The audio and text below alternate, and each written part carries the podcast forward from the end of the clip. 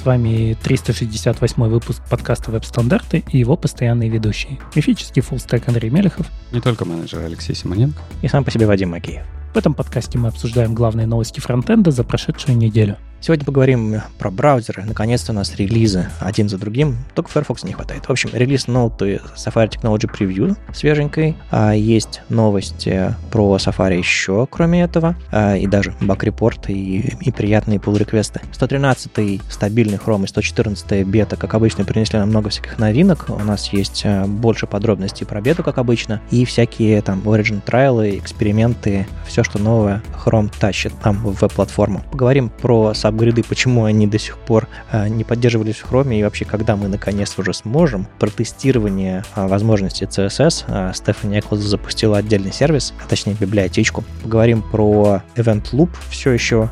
Не понимаем, как он работаем, или понимаем, ну, приходят новички, им нужно снова рассказывать. И в конце поворчим про Dino и Vercel, и, в общем-то, Next.js, кто они, что они, какие у них там бизнес-модели, что нового у них планируется, и потерял ли наш фронт фронтенд, тот самый приятный инди-флер, или все еще он есть.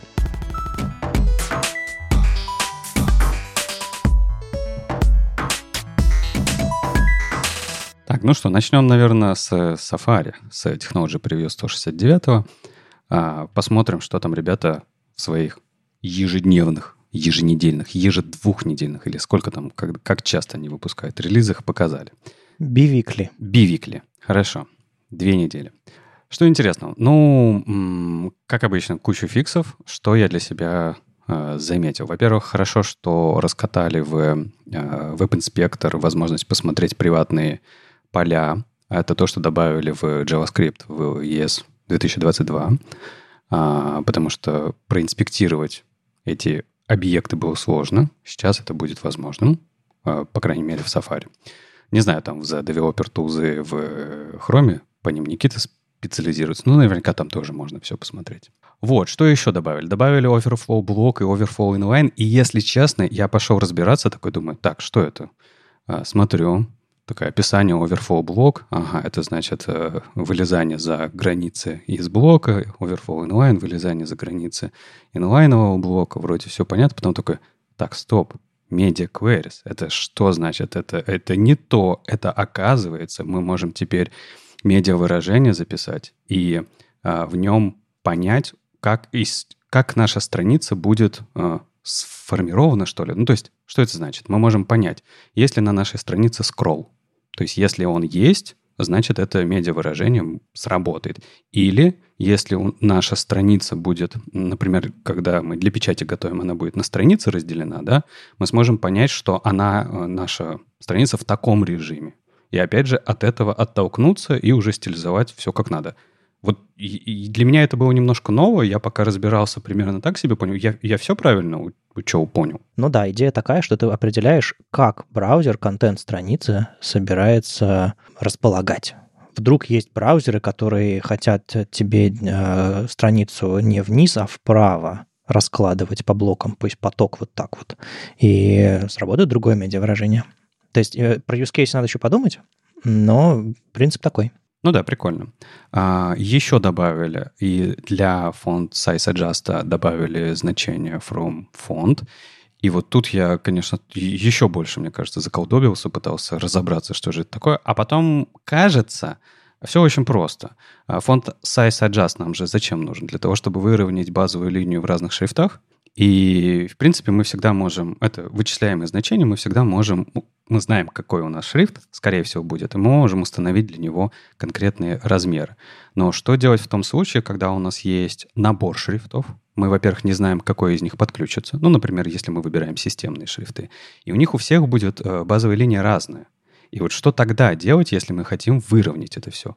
Поэтому, насколько я понял, появилось значение from font, которое будет э, из того шрифта, который э, первый заберется из списка шрифтов, э, будет забираться значение и уже подстраивать font size adjust под него. Да, на самом деле значение front font э, используется, по-моему, еще в, для свойства, которое толщину подчеркивания может э, определять. То есть, грубо говоря, э, взять метрику из шрифта, которая сделает подчеркивание текста максимально похожим на то, как этот текст нарисован, вернее, как этот шрифт нарисован. И вот тут э, похожая ситуация. Берется метрика шрифта, чтобы оно все было гармонично. Ну, пофиксили, так, так как это фикс-релиз, не забывайте, это Technology Preview, пофиксили баги для скролл-снапа, пофиксили баги для там SVG, для всего подряд, и немножко улучшили оптим... Э, производительность у JavaScript, во-первых, у foreign метода, да, когда мы пытаемся, перебирая объект, пытаемся а, в этот же объект добавлять значение. Да, сейчас это немножко медленно было по заявлениям ребят из WebKit, и они это оптимизировали. И оптимизировали array join. То есть, в принципе, такая нормальная шлифовка. А еще поменяли у поповера а, Open на Popover Open. И это, наверное, какая-то история вот какой-то про веб-компакт или еще что-то. То есть они, видимо, спецификацию шлифуют. Не совсем, ну то есть да, они спеку немножко шлифовали, в смысле переименовывали некоторые там э, название синтаксис меняли, и мы чуть дальше про бету Chrome будем говорить, там тоже э, собираются выкатить вот, собственно, стабильную версию поповера API. Э, возможно, его действительно включили в WebCompat, тут все, все не упомнишь, но действительно э, Safari просто обновляет реализацию, чтобы вот, э, видимо, в следующей версии, не знаю, может быть, летом э, выкатят. Я вижу, что это такой, э, скажем так, низковещащий фрукт, этот поповер API, он вроде бы не очень сложный для реализации, но главная сложность, наверное, была в том, что спеку нужно стабилизировать. А, а так, э, по-моему, прототипы есть и в Firefox, и в Chrome, и в Safari. Они просто сейчас выравниваются и будут релизиться. А они как? Просто удалили и никак не задеприкейтили? Ну, то есть, если ты использовал тот же самый popover. Оно не было включено по умолчанию. То есть это совсем новый API, который а, был только в канарейках за флагом, э, и в Nightly за флагом, и вот, собственно, только в Technology Preview. То есть в стабильном Safari этого всего не было. А, так что, слава богу, это не времена там 10-15-летней давности, когда у нас какой-нибудь WebKit Border Radius по всему вебу размазан ровным слоем, и, ну, разработчики иногда просто пишут WebKit Border Radius, а не Border Border Radius. Ну, вот это все. А, мы сейчас перешли на другую модель, как бы тестирование свойств. А, Origin Trials в Chrome, что-то там за флагами, только в, в бета, в dev, в Canary, в Nightly версиях все. А, так что деприкейтить э, что-то старое, по-моему, сейчас могут только если прям совсем какой-нибудь SQLite не показал свою востребованность, или если там какие-то security концерны, а тут, ну, просто э, процесс разработки. Не, ну у меня достаточно недавно был кейс, когда я обновил Playwright, который год не обновляли. Он подтянул свежий Chrome, и тесты повалились, потому что использовался задеприкеченный метод в ивенте, который отстрелили пару версий назад в Chrome. А он все еще оставался в коде. Но это не было в стандарте. Так это ты, ты смотри, как э, хорошо-то тесты писать-то оказывается, да, на Playwright. Так э, надо при этом еще не забывать его обновлять. Ну да. Хорошо, э, это то, что я для себя в Technology Preview обнаружил. Ребят, видели вы что-то еще полезного, интересного, о чем хочется сказать? Так как-то компактненько. Ну да, ну такой обычный, я, я согласен, я сразу сказал, вот такой обычный баг-фикс релиз с небольшим количеством фичей, которые добавили. Отлично, ждем еще две недели, посмотрим, что ребята еще для нас приготовят. А тут ведь, э, если мы говорим про Safari, тут большое, большое событие, наверное, для мира э, iOS, iPadOS, macOS произошло, потому что наконец-то веб-контейнеры можно запускать на этих платформах. Но почему для мира iOS, iPadOS? Это в целом интересно, что веб-контейнеры сейчас можно запустить везде.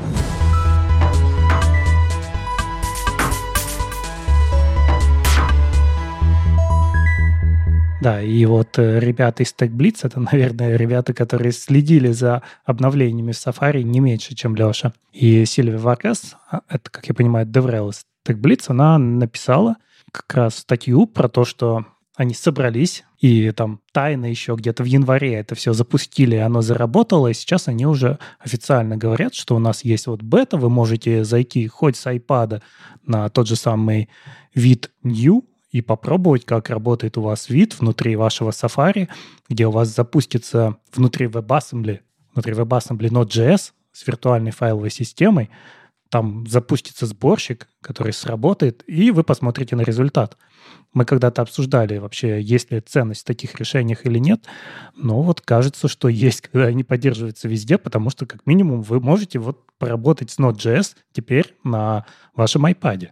Ну, то есть какая-то ценность появляется в iPad наконец-то. Не, ну ценность у него всегда была. Там Netflix посмотреть, там ютубчик. На самом деле много же было попыток э, какие-то environment засунуть в iPad, имеется в виду через App Store. Были всякие, были всякие э, инструменты, как, типа редакторы кода, даже какие-то среды, где можно JS запускать. То есть все-таки э, ноду пытались засунуть через нативную, через там этот веб-кор и все эти JavaScript движки встроенные, но я могу ошибаться, но, по-моему, я прям ноду видел на iPad, а, не знаю, урезанную какую-то или еще какую-то ограниченную, но все-таки она была просто через не в браузере. Да, тут, по-моему, основная фишка в том, что это запустили внутри браузера. И на самом деле год назад, вот чуть меньше даже года, в июне 22 как раз э, ребята из TechBlitz рассказывали, что они смогли веб-контейнеры начать запускать в Firefox и на Android. То есть у них, видите, э, поступательное такое движение. Они тогда и денег много подняли для того, чтобы это все, все делать.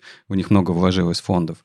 И они поступательно двигаются к тому, чтобы не э, просто сказать, слушайте, ребят, мы там несколько скриптиков с помощью WebAssembly написали и можем запускать всякие разные штуки.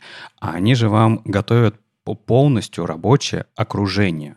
То есть у вас есть наборы API, которые правильным образом э, через свои вот этой совместимости э, к вам отдаются да, в ваши руки, чтобы вы могли с ними взаимодействовать.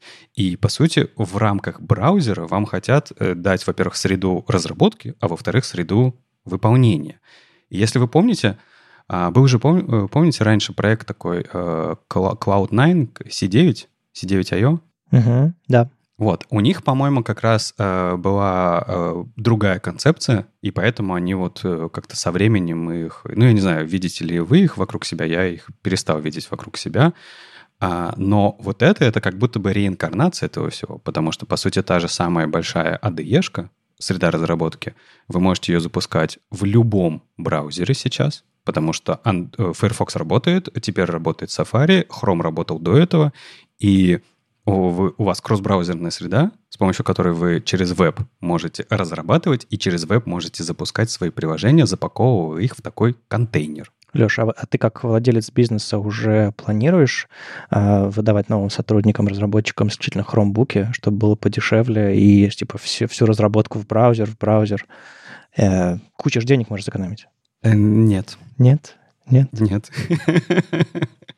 Нет, рано. Ну, слушай, тут все-таки не только веб, веб вебом едины, да, приходится разрабатывать и в разных условиях. Плюс тебе на самом деле нужно же э, не только разрабатывать соло, тебе нужно этот код куда-то шипить, как-то передавать другим разработчикам. Да, я не знаю, насколько там интегрировано среды. Да разберутся, господи. Ну.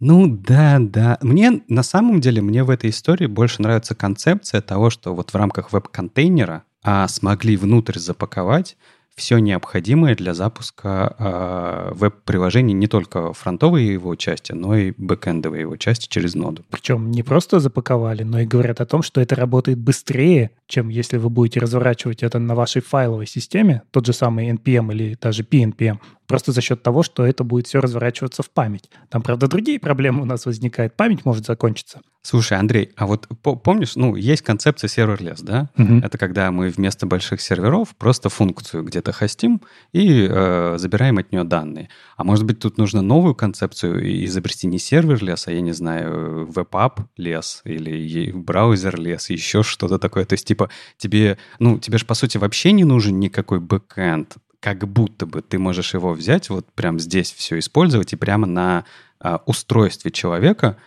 держать все, потому что, мне кажется, и базы данных можно там положить. Ты лес не к тому слову подставил. Не браузер лес тогда, а веб-лес. Веб-лес, точно. Запуская в браузере веб-лес приложение. Ну, на, наверное. Ну, на самом деле, вот я года два назад еще на Stack Blitz смотрел и думал, ну, зачем оно нужно, а вот сейчас, когда у меня уже вся работа построена так, что мне не нужен тяжелый ноут, у меня просто есть VS Code, который подключается к удаленному серверу, и там все бежит, я все больше ощущаю, что есть смысл в таких решениях, когда мы все это куда-то переносим. Возможно, и в браузер тоже. Тут что еще интересно, они поделились, с какими проблемами они столкнулись, то есть почему, например, это не сразу появилось в Safari. То есть год назад это работало только в Chrome.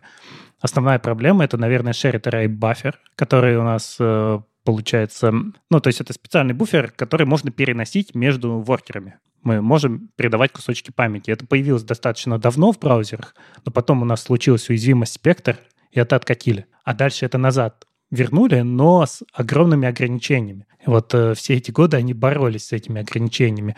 И как раз в Chrome у нас появился там специальный Cross-Origin Embedded Policy Credentialless.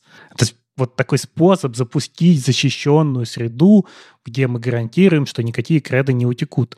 Вот этот заголовок, он пока в Safari не возник. Поэтому я не знаю, вот они пишут, что теперь веб-контейнеры, начиная с версии 16.4, работают на Safari. Я посмотрел что же такого появилось в 16.4 и не нашел. И здесь тоже нет в описании, что же такое приехало, что у них наконец-то вот этот shared array заработал. А может, чуть раньше он, он приехал и заработал? Но они говорят, если у вас версия 16.4. Ну, а там доехали остатки, которые необходимы. Ну, всякое же бывает. Или они, как обычно, забыли положить в релиз ноуты что-нибудь важное. Ну да. Да, там они описывают, что еще несколько багов пришлось починить. Возможно, это доехало раньше. Но в любом случае, вот этот заголовок, он пока не появился. А ты же помнишь, мы обсуждали в предыдущих выпусках как раз э, статейку ребят, которые писали игровой движок э, в браузере, и они как раз ругались в Safari. Они случайно на Shared Array Buffer тоже не ругались ли? Не помню. Там, по-моему, другие. другие. Ну окей. Но вот здесь дальше они делятся интересными проблемами, которые возникли когда они дальше стали подключать уже, вот у них был V8, дальше они стали подключать WebKit и SpiderMonkey. И одна из интересных проблем это, например, Stack Trace. Знали ли вы, что свойство Stack, оно не в стандарте? Нет. И я не знал, я проверил, действительно, оно не в стандарте, и поэтому каждый браузер может сам его прописать, ну, то есть вот er.stack, оно может даже и не быть, угу. потому что, в принципе, ECMAScript не говорит вам о том, что оно там должно быть. И каждый браузер делает его по-своему. Если у Chrome это красивый такой большой объект, где можно вытащить хорошо, какие файлы, на какой строчке что случилось, то в WebKit и SpiderMonkey это просто ну, такая портянка текста и ее приходится разбирать и превращать в что-то понятное, потому что тебе вот, когда у тебя это бежит в браузере, тебе все равно человеку надо как-то дать понятное место, где у него ошибка случилась. Ты уже не в консоль же вываливаешь, ты как-то красиво должен показать, почему у него Node.js приложение падает. Слушай, это, это довольно интересно. Знаешь, я вот сейчас быстренько по, погуглив увидел, что а, в TC39 уже есть пропосал на ErrorStax, на то, чтобы его описать, на то, чтобы... Он сейчас находится на уровне Stage 1, то есть прям самый-самый первый уровень, но, кажется, э, не только ты, Андрей, заметил, что Stacks — это не э, задокументированное свойство, и его поведение не описано между браузером, но, кажется, ребята из TC39 тоже хотят, ну или кто-то, да, законтрибьютил это все, э, чтобы поговорить о том, что а не нужно ли нам это все застандартизировать, потому что идея это, по-моему, нужная. На самом деле, многие заметили, которые... Ну, кто пишет на TypeScript, когда ошибки стали типа unknown, и ты стал проверять, на самом деле, какие поля в ошибку прилетают, и вот там оказалось, что действительно многие поля, их в спеке-то и нет. И их нужно явно проверять, что это поле есть, и дальше уже с ним как-то работать. А другая интересная проблема возникла с ограничением памяти, где тоже уперлись в проблемы в Safari, потому что, с одной стороны, у нас есть ограничение памяти, сколько Safari выделяет на одну вкладку, и даже если у вас, вот они пишут на iPhone, есть 8 там, гигабайт памяти оперативной, то ограничения, они на каждом устройстве свои. Их нужно вот брать устройство и руками смотреть. Потому что если вы запускаете симулятор айфона на MacBook, то он получает всю память, которая есть на MacBook. То есть надо брать конкретное железное устройство и разбираться, а сколько же здесь у него будет памяти, в какой момент браузер ее прибьет. Там они даже столкнулись с интересным поведением, которое сейчас чинится в WebKit, что WebKit при перезагрузке вкладки, оказывается, не чистил память, а назад ее отдавал, вот если они забили ее всю своими какими-то там данными гигабайтными, угу. То они не вычищались. И они сделали такой интересный трюк, что при перезагрузке у тебя происходит редирект на другой сайт, и назад редирект вот на твою исходную страницу, чтобы очистилась. Иначе вот твоя нода с этими файликами всем, она просто выедала все, и ты мог получить, что у тебя на iPad ну, страничка вот с этим веб-контейнером, она вываливалась. С этим им тоже пришлось бороться. Ну, а могли просто выдать сообщение, перезапустите iOS. Достаточно просто закрыть вкладку в браузере и заново ее открыть. А, ну ладно. Слушайте, ладно. ребята, а вы часто перезапускаете iOS? С обновлениями. Ну вот, да, примерно так же. А, не, ну у меня иногда телефон виснет по-дурацки, там типа раз в месяц он такой, типа, я не я, и экран, и экран умер, поэтому, да. В общем, все это они победили, все эти баги оформили, говорят спасибо ребятам, которые со стороны Safari подхватили баги и починили.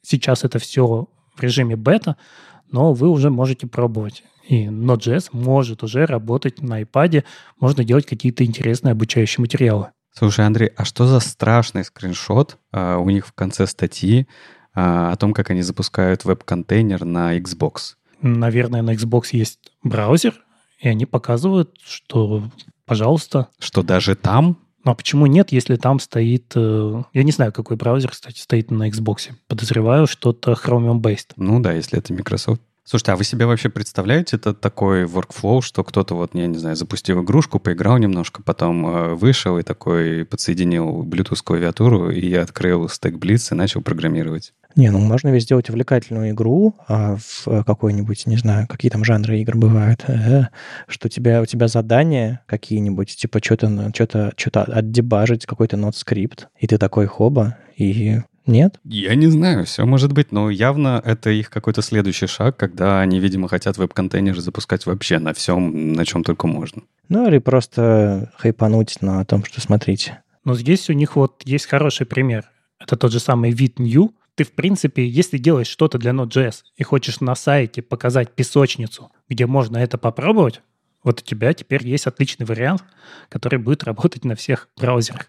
А не нужно будет писать, эта песочница работает только в Chrome. И, пожалуйста, вот ты можешь здесь попробовать там собрать маленький сайтик, не ставить к себе в консоль.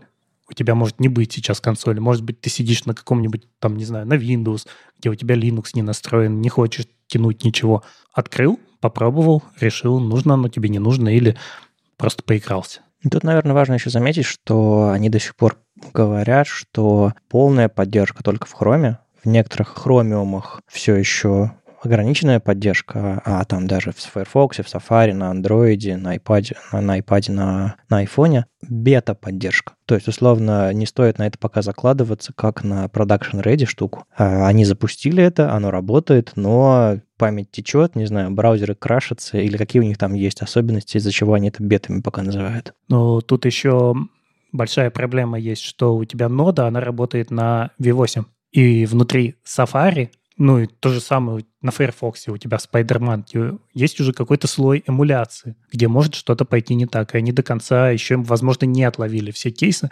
где надо что-то подложить, вот чтобы оно вело себя именно так, как ожидаемо оно будет вести себя уже на Node.js. Это дичайшая удобная штука. Вот вы, ты, Андрей, говорил, что ты начал понимать, зачем это нужно. Я, мне кажется, я тоже уже упоминал, что когда мне нужно быстренько раскатать какой-нибудь, не знаю, современный фреймворк, какой-нибудь Angular, э, не знаю, Next или, или типа того, чтобы быстренько посмотреть, как там что работает. Конечно же, я не хочу идти искать в ритме, как там что-то запускать через NPX у себя в локальной машине, потом эти папки, чистить пакеты, там ждать это все. Ты идешь в браузер, нажимаешь на кнопку, и там уже, скорее всего, прям готовый образ какой-то тебе заливается, где есть все зависимости, где все есть. Ты просто npm start, и у тебя открывается в соседнем окне что-то, или там прям тут же, тут, тут же в, в iFrame открывается какой-нибудь там Hello World от этого фреймворка. То есть это, это дичайше удобно, если хочется что-то, что-нибудь быстро попробовать. И я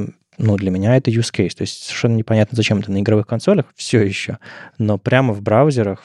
Да, это они просто фотографии вставили для красоты. Для хайпа, для хайпа, чтобы я заметил и поговорил об этом. Слушайте, а можно назвать это докером для фронтенд разработчиков? Докером для бедных, ты хотел сказать? Почему для, для богатых? Докер для богатых. Ну, ты неправильно здесь используешь слово докер, наверное. Ударение на другую, на другую гласную, Леш. Докер. Докер. Но я о том, что это все-таки слой легкой изоляции, а здесь это скорее как виртуальная машина. Это и есть виртуальная машина. Ну все, значит, нельзя. Ответ прост. Да, но как бы не становилось все лучше и лучше в Safari, все-таки у нас там остаются какие-то еще баги.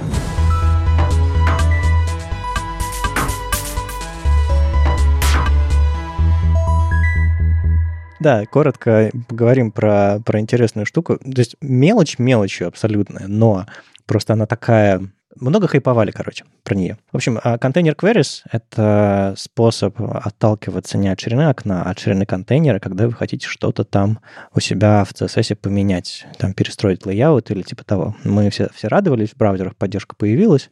Здорово, классно. А, и, кроме прочего, там еще были единицы контейнер. И мы не особо говорили об этом, но оказывается, что когда браузеры считают ширину вашего контейнера, они считают ширину контентной области. Тут нужно вспомнить блочную модель, а, или, как говорят, боксовую модель CSS. Типа есть, э, условно, представьте себе блок, не знаю, параграф с текстом. Вот а, те границы, в которых текст внутри располагается, это контентная область. А дальше начинается паддинг, бордер, вот это все. Так вот, э, именно по ширине текста, условно, не учитывая там паддинги и бордеры, браузеры должны по спеке считать ширину вашего контейнера. А в Safari внедрили э, не по контент-боксу, а по бордер-боксу э, расчет э, этих э, контейнер queries именно единиц, насколько я понимаю. То есть сами контейнер queries вроде бы...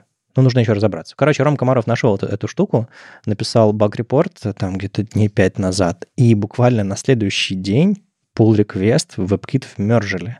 Я поражаюсь иногда, как э, Safari, не знаю, месяцами, иногда годами игнорирует какие-то баги, которые важны сообществу, а потом неожиданно берет не менее важные штуки и типа за один день а, буквально мержит, потому что что-то, видимо, поменялось внутри, то ли у них больше бюджета появилось, то ли больше видимости, то ли новые какие-то задачи, приоритеты появились внутри, то есть чтобы быть а, максимально совместимыми. Возможно, это еще, кстати, связано с веб-компатом, еще с чем-то, но, но, прекра... но прекрасно же. То есть а, грустно, что реализация, по-моему, все-таки стабильной Safari появилась, а, и она некорректная, а, но реализация корректная вроде бы в ближайшем релизе приедет. Слушай, может быть, они наконец-то тестами просто обложили свой, свой код? Если бы обложили, э, этот баг бы нашел тестировщик, а не Рома Комаров, правда? Не, ну тут нужно еще тесты правильно написать, он мог пропустить. Да, в принципе, то есть, знаете, если просто взять дивчик и посчитать его ширину, все будет нормально. А если этому дивчику добавить паддинг и бордер, что-то пойдет не так. И вот, видимо, что-то забыли. Ладно, а скажи мне, я просто, может быть, прослушиваю, придется повторить, э, я такой. Но, тем не менее, как правильно это должно быть? Э, просто расчет, ю, э, расчет ширины должен учитывать бокс, э, боксовую модель, которую ты установил, правильно? Или он должен быть по какому-то дефолту э, это делать? По умолчанию контейнер queries units, они по контенту. Это написано в спеке. То есть, что высота, что ширина, э, она определяется контент-боксом. И, насколько я понимаю, э, ты не можешь поменять бокс-сайзингом то, как это работает. Ага это, это жестко зашито в браузере. Все, понял. То есть даже если я меняю боксайзинг модель, у этого элемента это на расчет э, Container Queries юнитов не повлияет. А, насколько я понимаю, именно так, потому что прямо есть э, цитата из спеки, что э, ширина считается по контейнер контент-боксу, контент-боксу, контент-боксу и так далее. То есть там нет такого, что типа а его а поведение можно поменять. Нет. А, я думаю, а, поменять можно ведь что? Поменять можно, как свойство ширина, например, работает. То есть box-sizing ты меняешь, тогда свойство ширина начинает влиять, э, включать или не включать в зависимости от э, значения box-sizing 'а, э, padding 'а и border 'а. Вот, вот это раньше можно было менять, но container queries units э, нет. Угу. Ну хорошо, отлично. Слушайте, ну мы прям перемололи косточки Safari. Может быть, немножко про Chrome тогда поговорим, чтобы не так обидно было. Ну, слушай, про Chrome мы хотели поговорить и анонсировали, но Никита ушел в леса. Пропустим наконец-то. Да, ладно. Шутк, шутки шутками, а нельзя пропускать. Все-таки это же любимый браузер всей отрасли. Некоторые э, очень сильно хотят, чтобы это был единственный браузер на свете.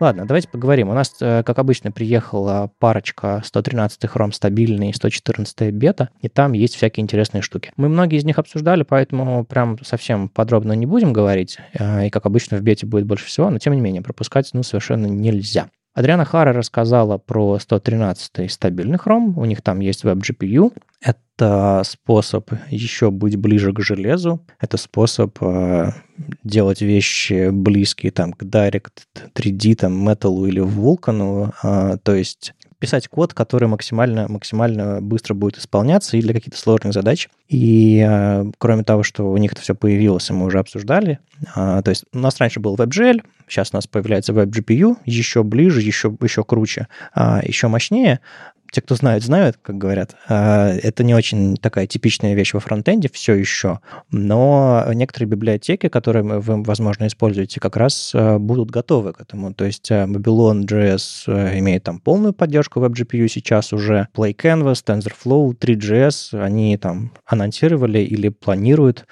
поддерживать это все уже прямо в стабильных версиях, и для вас это вроде бы на уровне конфига, переход на, на, на новую клевую систему. То есть э, посмотрите документацию ваших всех библиотек, если вы используете что-то там для графики или для расчетов, э, возможно, у вас уже получится э, включать в поддерживаемых браузерах WebGPU. В общем, хорошая штука. Есть отдельная статейка, вернее, есть отдельный раздел документации уже на MDN. Уж не знаю, сам MDN все написал или, или ребята заказали. Они периодически приходят и вот заказывают для новых API а, статейки на MDN. И вот э, типа ребята вроде Криса Милса и других э, пишут это все. Так что есть, есть где почитать, у них и до этого статьи выходили. А, что еще? Мы уже в прошлый раз говорили, по-моему, когда DevTool обсуждали про э, оверрайды э, заголовков. То есть можно если у вас есть какой-то жесткий курс, можно все это э, переписать у себя локально, чтобы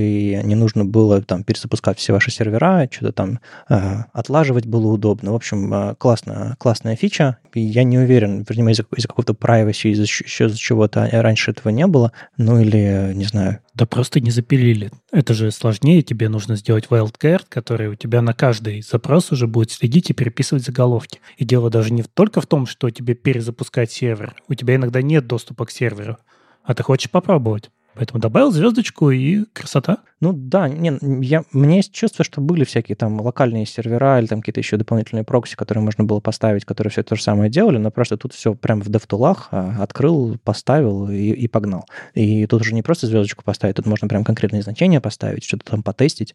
В общем, а, здорово, классно, уже обсуждали. Также у них а, вот этот Privacy Sandbox, их инициатива, которая в общем-то, лежит в рамках э, удаления сторонних кук. Они давно хотели это сделать, идут годы, и вот наконец-то они пробовали разные алгоритмы, разные там подходы, разные названия даже этого всего придумывали. И вот потихонечку начинает выкатываться. Вот в стабильной версии что-то есть, есть что-то в бете. А, во-первых, они а, в стабильном релизе уже а, выкатывают first party sets. Грубо говоря, если у вас есть разные домены, например, э, у вас, не знаю, там какой-нибудь крупный, крупный бизнес, у вас есть там, не знаю, там букинг билетов, э, карты, какие-нибудь там такси, гостиницы, еще что-то такое, это все лежит на разных доменах, но вы хотите сделать кросс-авторизацию сквозь них всех. А для, по умолчанию для браузера это разные домены, и между ними куки не должны распространяться. Э, но вы можете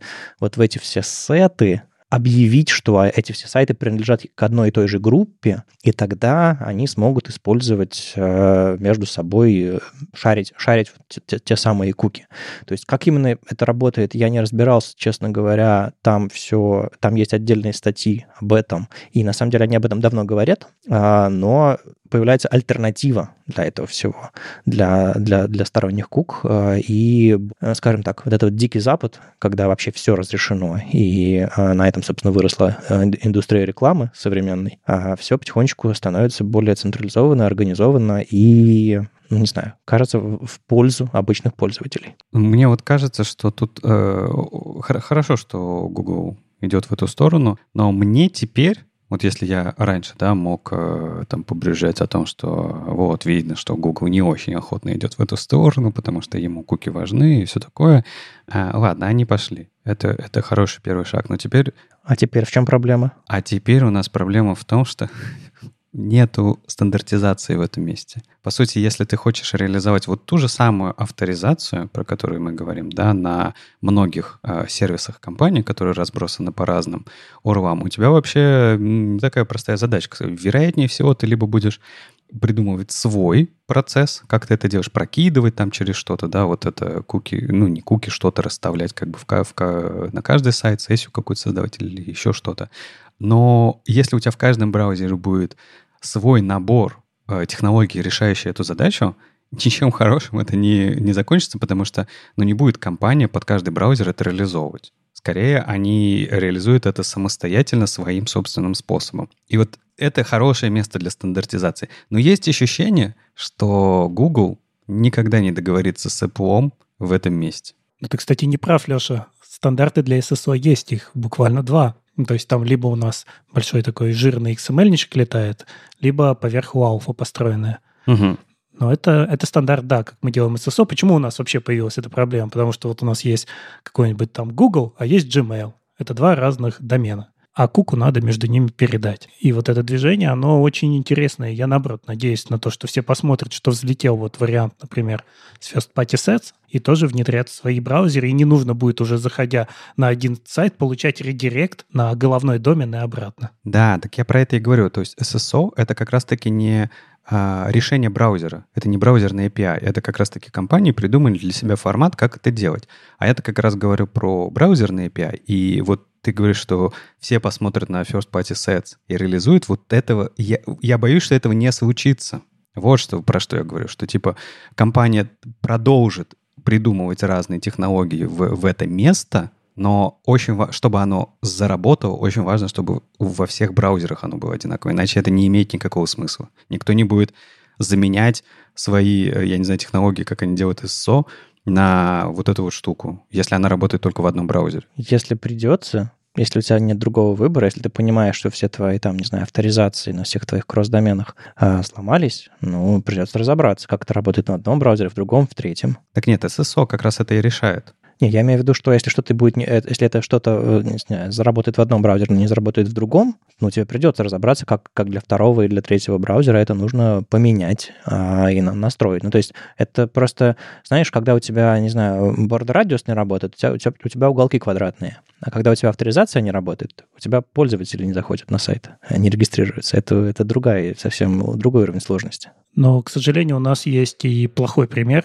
Это айфреймы в которых вот нам как бы Safari запретил third-party cookies вытаскивать. И, и, все, они сделали свой ITP, но кто его поддержал, кроме Safari? Есть что-то немножко там внутри Firefox, и Google ничего не делает, а проблема остается. И вот да-да, я про это же. Причем Firefox, который вроде как поддержал, он совершенно другое поддержал. То есть у них, они тоже говорят, у них ITP, но как бы, простите, другое ITP.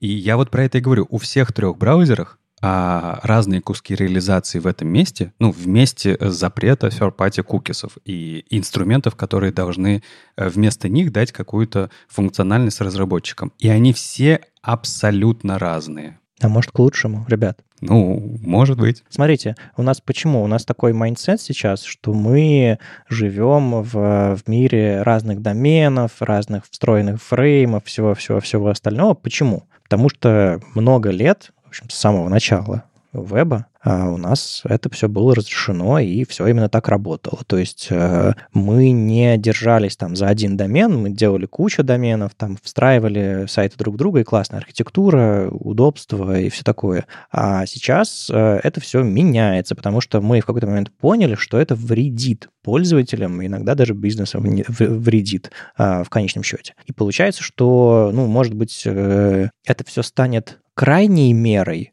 а не фундаментом для не, не архитектурой приложений. И, может быть, э, надо упрощать Слушай, ну тут два соображения. Во-первых, э, первое, что э, разные домены все-таки использовались не э, как какая-то блажь, а на самом деле как необходимость, потому что у тебя есть, ну, например, контентный домен, да, когда ты раздаешь статику одинаковой на разные URL, и тебе важно, чтобы она кэшировалась, неважно, куда ты заходишь, а, в один, в один момент, а не в, для каждого домена повторный, повторный, повторный. То есть это, это в том числе решало проблемы производительности для пользователей, но оно создавало ряд других проблем, которые решались а, разными способами. Это первый момент. А второй момент, мне кажется, тут мы можем вспомнить ARC, и, и если ARC как браузер да, э, пытается убрать концепцию домена и оставить концепцию у тебя сайта просто, что, может быть, вот он как раз нас когда-нибудь в будущем продвинет к идее того, что чего вы думаете этими доменами? Ну, как бы вот у вас есть хорошая вкладочка, используйте ее. Там не важно, что происходит э, под капотом.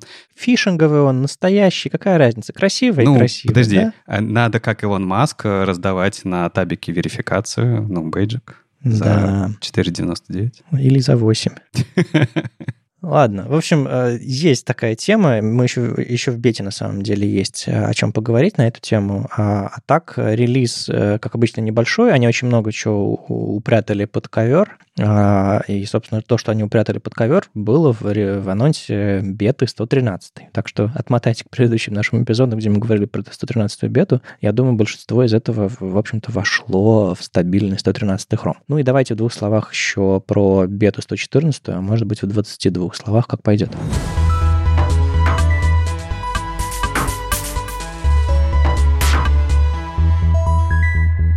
Во-первых, они выкатили а, в бете уже... А, а бета — это значит что-то неминуемое, чтобы вы понимали. Это, они обычно из беты не передумывают. Так вот, в бете уже есть а, text wrap balance, то есть вы можете красиво балансировать ваши заголовочки там в 3-4 строки и не париться по поводу там расставления BR, это классно.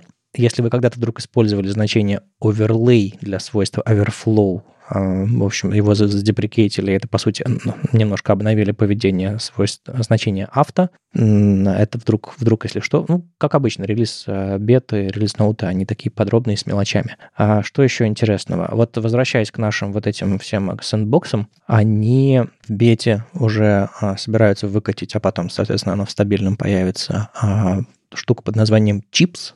Это не просто жареная картошка. Это что? Это возможность куки, которая выдана топ-доменом, отдавать во встроенный какой-нибудь iFrame и отдавать только вот в этой конфигурации, в которой он отдался первый раз, чтобы сторонние сайты к этой куки э, доступ получить не могли.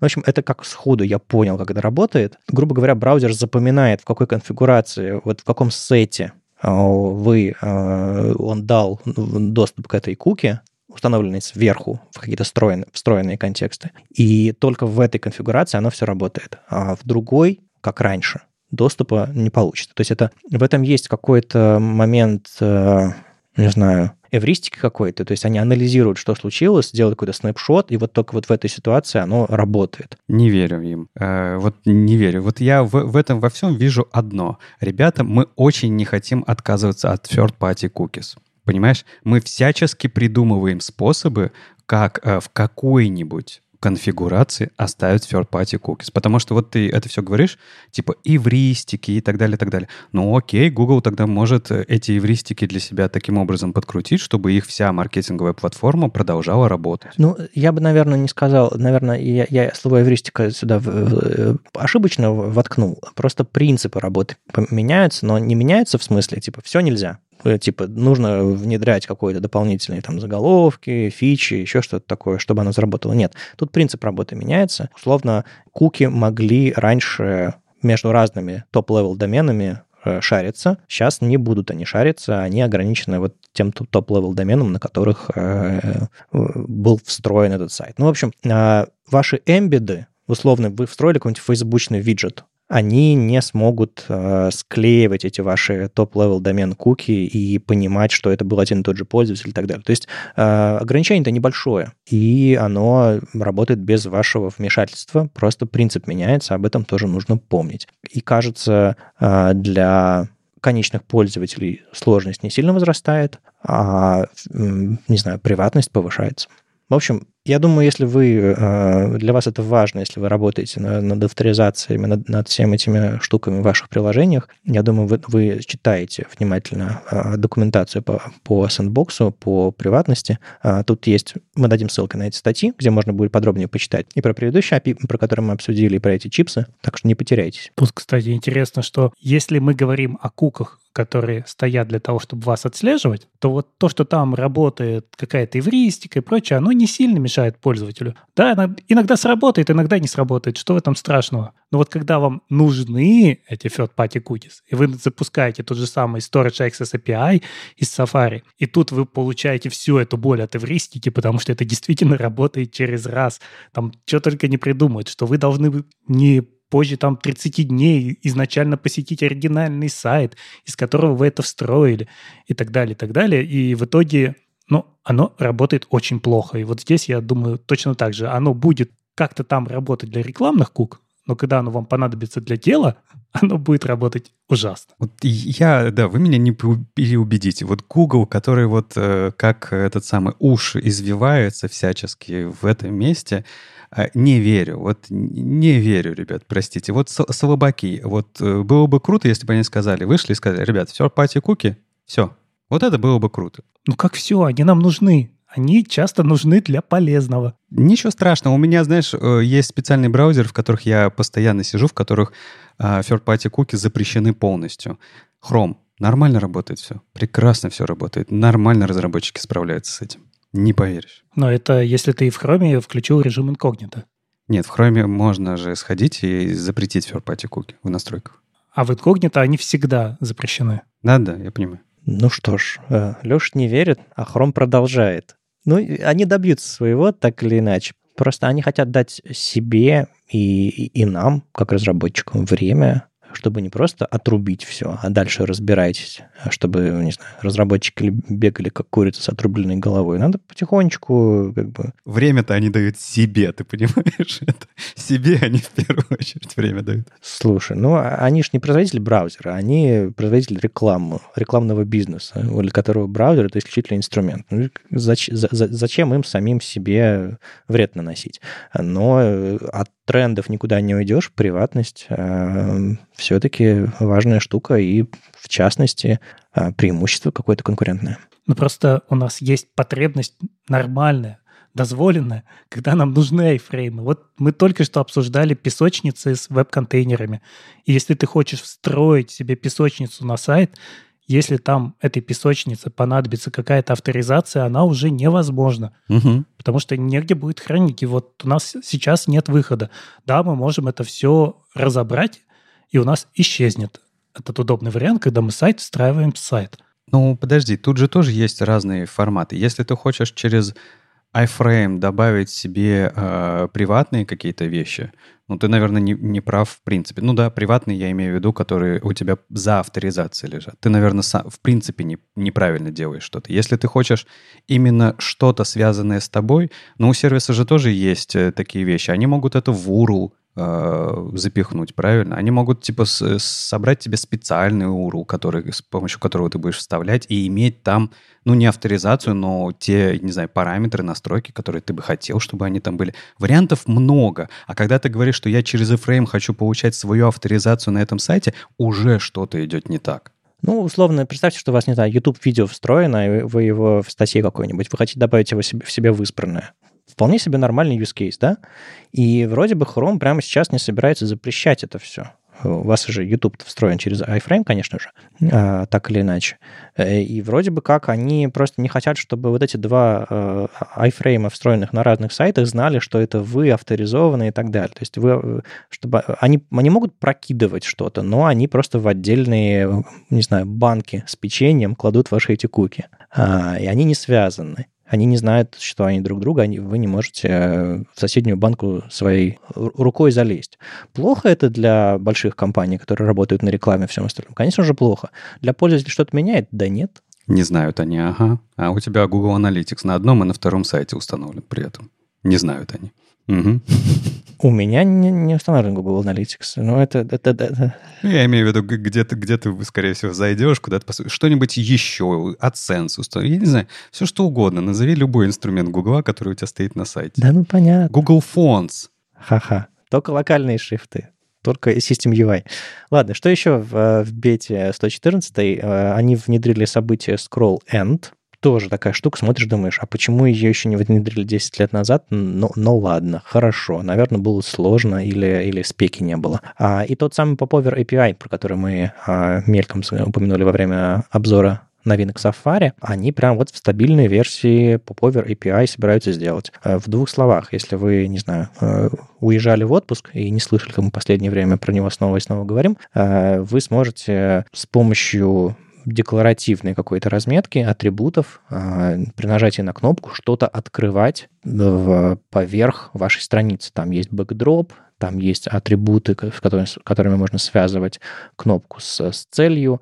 А, Это не модальный диалог, он должен как бы легко э, дисмисситься, э, убираться и не мешать пользователю. Там много чего хорошего встроено. Ну и, конечно же, к этому есть а, Popover а, API JavaScript, э, где можно делать более, не знаю, навороченные вещи или каким-то образом вмешиваться в браузерное поведение. В общем, отличная штука, изучайте, это уже будет в 114 стабильном хроме, это, судя по всему, есть э, в планах Safari, Firefox, и будет классный примитив у нас вот в веб-платформе, который позволит многие вещи делать с э, гораздо меньшим количеством JavaScript, прямо встроен. И это только первые ласточки, будет больше. Этот OpenUI проект, они много чего хорошего тащат вперед, так что ждите. А вот это вот э, самое начало. Немножко веб-Bluetooth, WebAssembly, всякие такие штуки, они допиливают, исправляют, улучшают, это, это здорово. Но что еще мне понравилось, они еще в Origin Trial э, дали доступ к интересному API, Background Blur.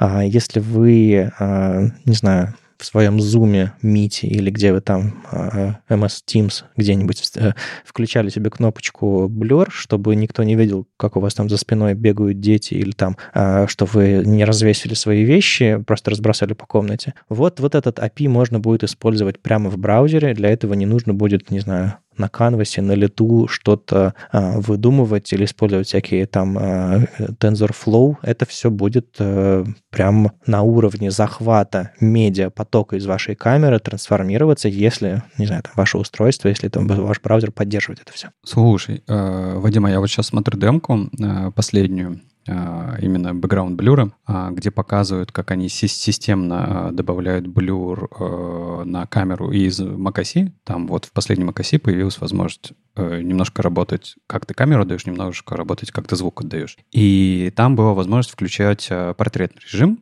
того, что ты отдаешь э, вот медиапоток браузеру. И браузер, вот как я вижу, Chrome э, понимает, что блюр включен, Ну да, да. То есть это а, общение с аппаратными там системными API, браузер начинает их понимать. Ну, то есть, условно, как сначала все появилось? Сначала у нас был там древний get user, get user media, и браузер просто брал ближайшую камеру, которая плохо лежит в системе, хватал и э, показывал, э, поток отдавал вам. Потом браузеры научились, не знаю, поняли, что устройство бывает фронтальная камера а, и там основная камера, и между ними можно было стало переключаться и так далее, так далее, так далее. То есть там разные микрофоны и прочее, прочее, прочее. И вот потихонечку эта штука развивается. Современные а, устройства могут этот поток по пути блюрить, видимо, и вот э, браузеры снова получают доступ к этому. Ну, как написано в статье, они используют API операционной системы. Да, да, да. Ну, то есть это все-таки не э, macOS,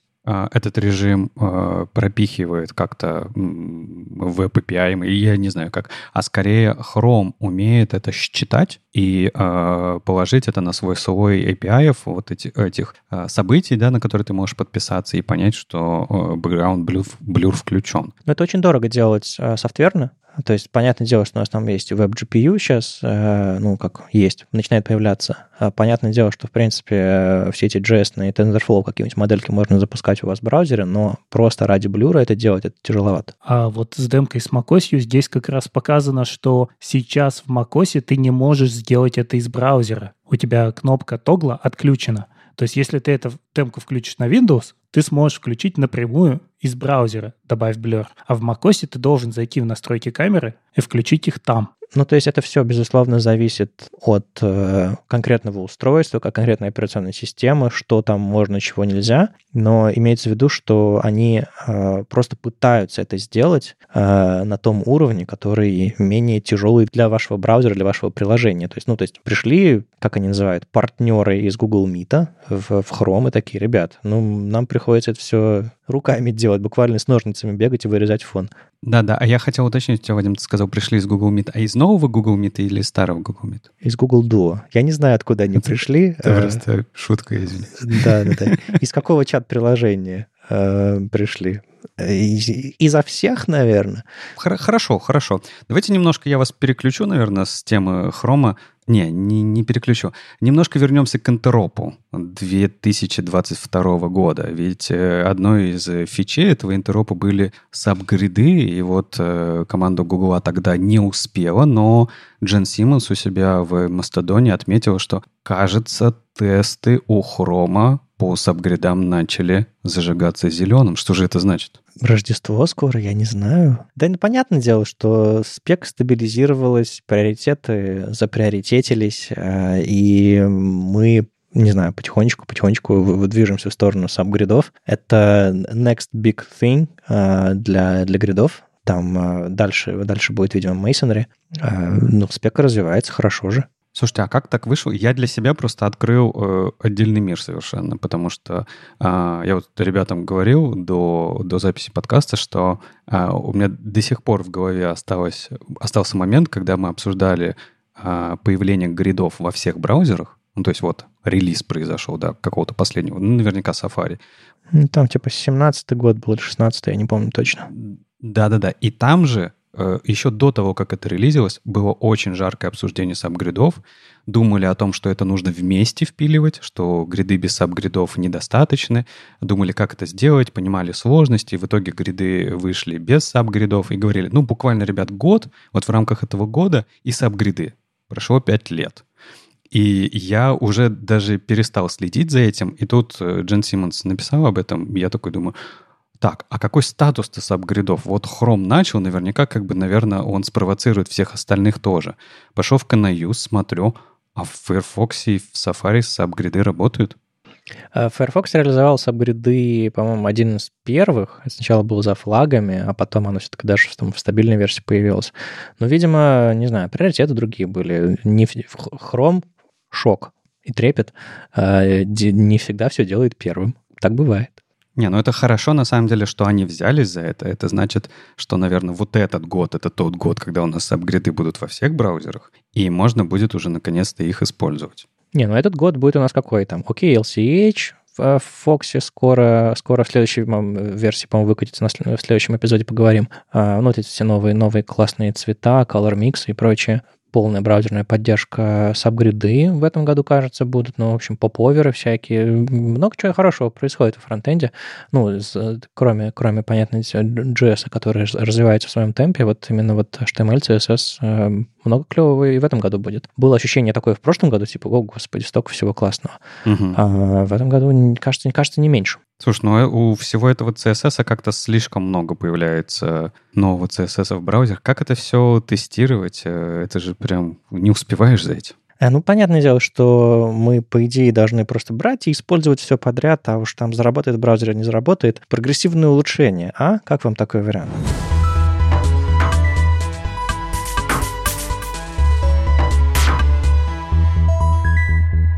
Стефани Эклс написала, написала статейку и выпустила инструмент, который, а, по сути, заменяет модернайзер, что ли. А, если вы достаточно опытны, стары, или как, как, вы, как, вы это, как вы это называете, вы помните, что был такой инструмент, который назывался Modernizer, который, в общем-то, что делал? Он запускал в вашем браузере пачку JS-тестов, которые гонялись прямо вот при загрузке страницы и раскидывали вам классики по по элементу HTML, и вы, опираясь на эти классики, могли понять, есть ли у вас там поддержка там они все, они все проверяли, там вплоть до поддержки графических форматов, э, тестили, там загружается в браузере, рендерится или нет. То есть там было очень много тестов, причем таких тестов, которые э, даже как-то не воспроизвести э, иначе было на уровне там CSS, понятное дело, на, на уровне, даже, даже не всегда приходило в голову, что даже на JS такое можно сделать. Они очень многие вещи тестили, буквально вот дошли до, до пределов возможностей.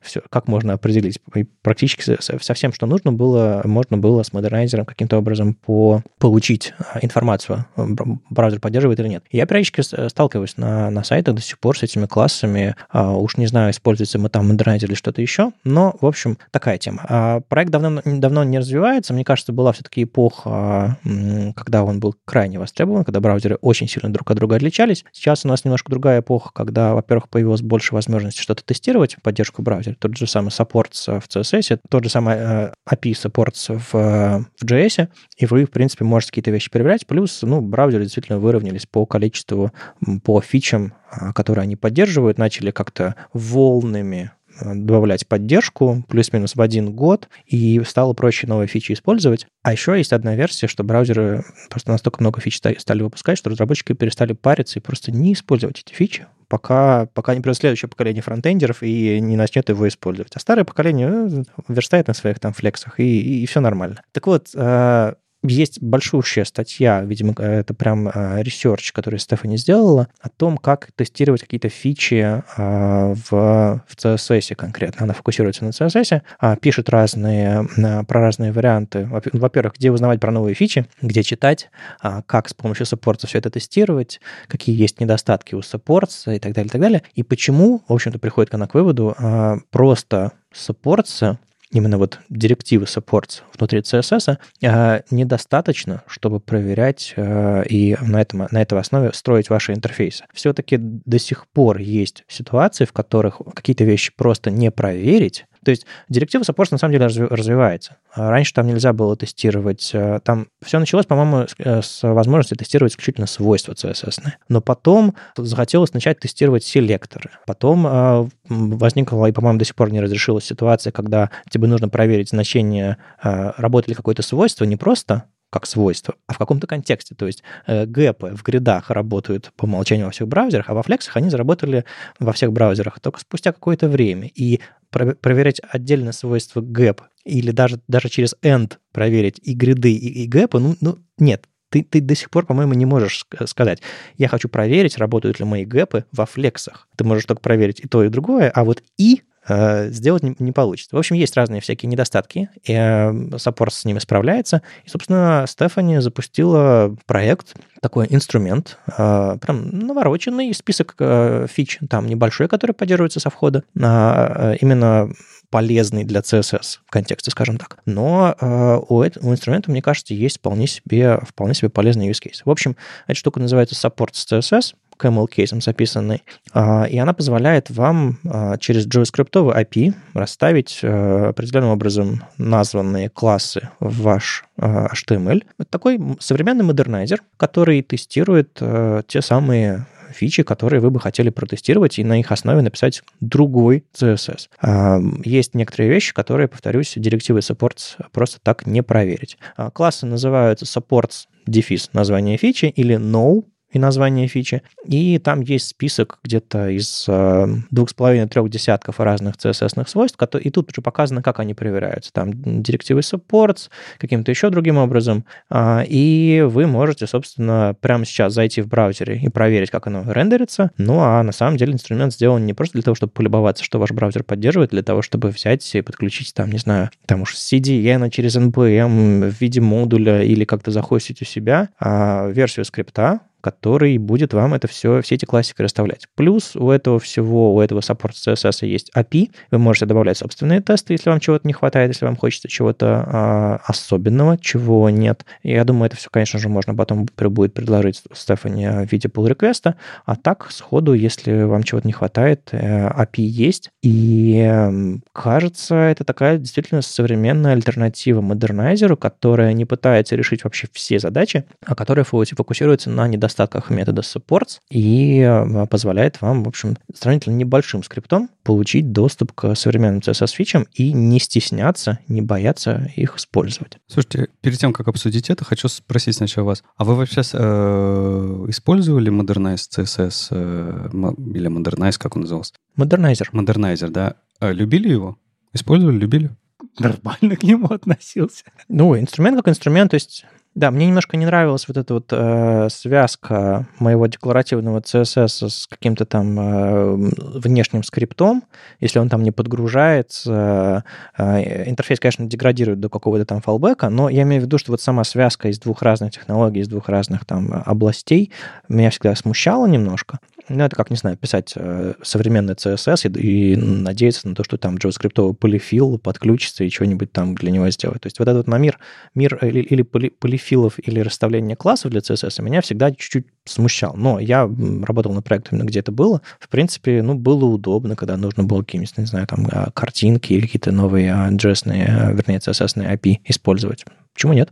Не знаю, мне, мне почему-то никогда это не нравилась идея, что у тебя вот в начале идет такой вот проверка всего. Я либо, когда мне это реально в проекте нужно было, а я вот э, то, что я замечал, э, люди это же использовали как бойлерплейт. Да, много было вот этих вот HTML5 бойлерплейтов, где у тебя втыкали jQuery, втыкали Modernizer и так далее, так далее, и ты такой типа, ну вот мой сайт, будешь ты это использовать или нет, э, неизвестно, но обязательно как бы это должно быть у тебя. Мне это всегда а, раздражал сам модернайзер, если честно. Особенно, э, по-моему, он в каких-то последних версиях стал более э, гибким, что можно было именно взять какой-то сабсет этого всего. По-моему, в начале он был все-таки монолитом, если я правильно помню, давно все-таки было.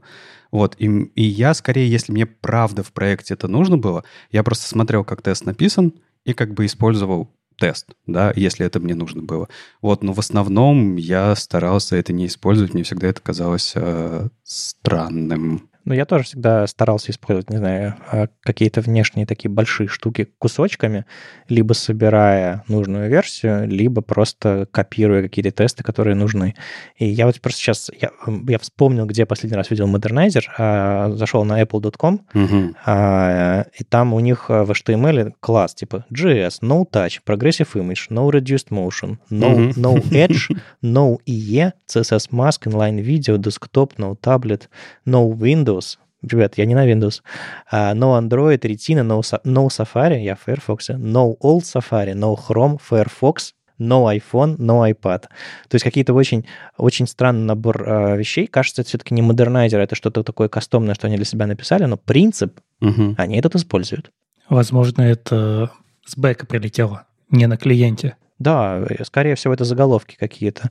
А, кстати, надо, надо проверить, э, э, срендерится ли это без, без JS, но, возможно, действительно это просто э, они мой user agent читают. А вообще я проверил, да, сайт у Modernizr последний раз обновлялся в 2017 году, но на GitHub они живы. Год назад у них был релиз, и они тихонько готовят четвертую альфу. То есть это не совсем мертвый проект. Звучит как э, Gulp готовит пятую версию. Немножко. Да. Слушайте, ну ладно, саппорт э, CSS. То есть, э, и правда, все классно выглядит. То есть, к проекту у меня вообще нет никаких претензий, чтобы вы понимали, все прекрасно. Но, а вам не кажется, что такие проекты появляются а, исключительно из-за того, что браузерный API, который создан ровно для этих задач, оно недостаточно выполняет свои функции. Ведь вот если так подумать, у нас в браузере есть, в CSS у нас есть э, директива supports, в JS у нас есть метод э, supports у CSS объекта, и они же ровно это и должны решать. Но почему появляются такие проекты? Значит, не решают они. Ну вот э, я говорил, что тот самый Supports, он э, поначалу умел меньше, сейчас умеет больше, и я думаю, он будет развиваться. Но пока, ну то есть ежедневный наш быт. Если браузер что-то не может, э, мы пытаемся каким-то образом это имитировать э, с помощью инструментов. Ну, то есть какой-нибудь э, двусторонний байтинг браузеры не смогли, вот появилась у нас целая, целая, целая новая эпоха во фронтенде с современными single-page фреймворками. А когда сможет, не знаю, силами веб-компонентов, вот у фреймворка будет меньше use cases. Я думаю, тот же самый саппорт с CSS, если браузеры, глядя на это все, догонят, сможет в какой-то момент сказать, мы свою работу выполнили, все, пользуйтесь браузерными API. Так а Supports, он когда появился-то? В 2020 году вроде. Как, какой именно? JS ное API или CSS? CSS? Нет, CSS. Мне кажется, даже раньше. Мне тоже кажется, раньше. А я вот проверяю с 83-го хрома, например. Господи, я думал, ты с 83-го года проверяешь. И я к тому, что Modernizr умер раньше, чем появился supports. А слушай, у нас там был большой период, когда нам это все не нужно было. У нас э, мы перешли от эпохи а, как это, проверки, что у тебя есть, к полифилению всего того, что ты хочешь. Ну, это тоже. Ну, ты просто, Леша, спросил, почему появлялись либо, когда у нас были другие решения, ну вот потому что их не было. Сначала не было, потом не хватает. Всегда либо появляется как ответ на потребность. Не, я, я на самом деле к этому и веду, что на самом-то деле этот проект — это э, в первую очередь указание ребятам из браузеров, что их текущий API очень сильно не, его не хватает, потому что, ну, иначе не появлялись бы такие проекты. Ну, вот тот же jQuery, вот он появился из-за того, что не хватало, и умер, когда всего стало хватать. Естественный ход вещей. Все прекрасно. В общем, э, Support CSS э, нишевая штука. Мне кажется, она не заменяет модернайзера, скорее э, возвращается к каким-то частям, каким-то задачам, которые у модернайзера были, и если вы стеснялись или не могли, или, не знаю, вам было неудобно использовать какие-то современные CSS-фичи, а, просто вот из-за из недостатков того, того же самого директивы supports, а, или из-за того, что, ну, не всегда получалось удобно это сделать вперед. Э, проект Стефани, все на GitHub, open source, и кажется, кажется, выглядит полезно, надо попробовать. Ну и возвращаясь к другим э, частям веб-платформы, у нас есть э, история про JS, Event Loop, как его не блочить. Давайте поговорим немножко про перформанс.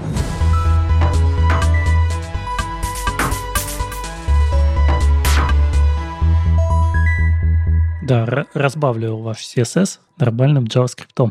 Слава Князев написал статью про то, как не блочить Event Loop. Конечно, не первая такая статья, не первый доклад, но всегда полезно напоминать, потому что люди в технологии приходят новые и снова сталкиваются с теми же самыми вопросами. Чем хороша статья? Здесь отличные картинки, потому что как бы не был хороший текст, но вот когда мы говорим об Event Loop, очень хорошо разложить это все-таки на каких-то вот таких диаграммах Ганта и посмотреть, где, что, как, зачем сработало. И, в очередной раз Слава напоминает о том, что JavaScript у нас синхронный, однопоточный, и все, что мы делаем, особенно когда речь идет о Node.js, здесь он все-таки в сторону Node.js уходит, использует методы из Node.js. Это очень важно, потому что когда мы обрабатываем запрос от одного пользователя, мы не можем в этот момент обработать запросы от других пользователей. Вот здесь он это все раскладывает на картинки и показывает, что же делать, как всегда, нужно все это разбить на какие-то чанки. И, конечно, опять же, стоит помнить о том, что промис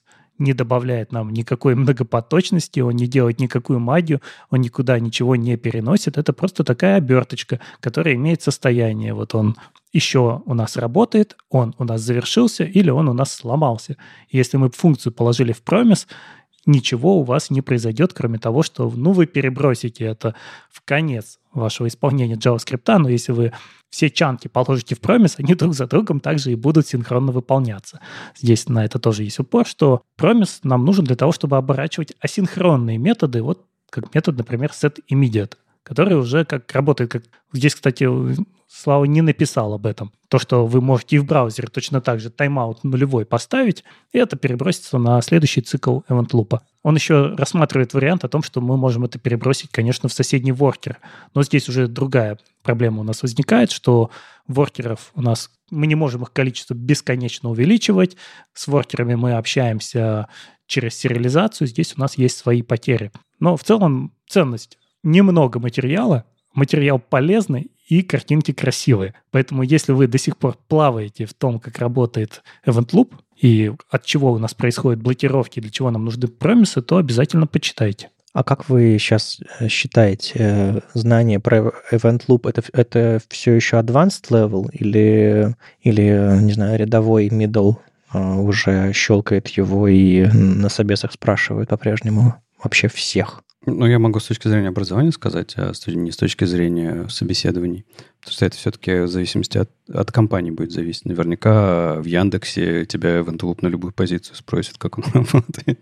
Стажеров доставку? Ага.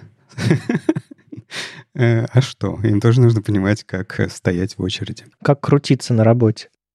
Вообще, я считаю, если мы говорим про Node.js разработчика, то это где-то, в принципе, уже джуниор должен это понимать. А вот, да, браузер я бы здесь послушал Леша. Ну, с точки зрения а, образования, на мой взгляд, а, это та же самая история, как работает браузер. То есть э, у тебя есть, на самом деле, несколько подходов к этому знанию. И, на самом деле, на уровне джуна тебе нужно понимать и как работает браузер, и как работает Event Loop, если ты работаешь с JavaScript. Но на уровне не глубокого знания и понимания, а на уровне э, терминологии, на уровне э, информированности о том, что есть вот такая штука, и вот так вот она упрощенно действует. Дальше, когда ты растешь, ну или в зависимости от позиции, на которую ты идешь, тебе нужно углубляться. То есть э, я, я не рассматриваю это знание как знание полностью готовое, монолитное. Оно скорее как бы как спираль. Ты должен на первом уровне, на уровне джуна уже это все знать и понимать на каком-то уровне, но потом тебе нужно углубиться в это во все. Ну, то есть, чтобы ты не удивился, когда тебе скажут Event Loop, ты должен знать хотя бы примерно, что он есть, и что там про однопоточность JavaScript и прочее, но условно отлаживать сложное приложение и, не знаю, оптимизировать его перформанс от, от джуна, даже от медла никто особо не ждет.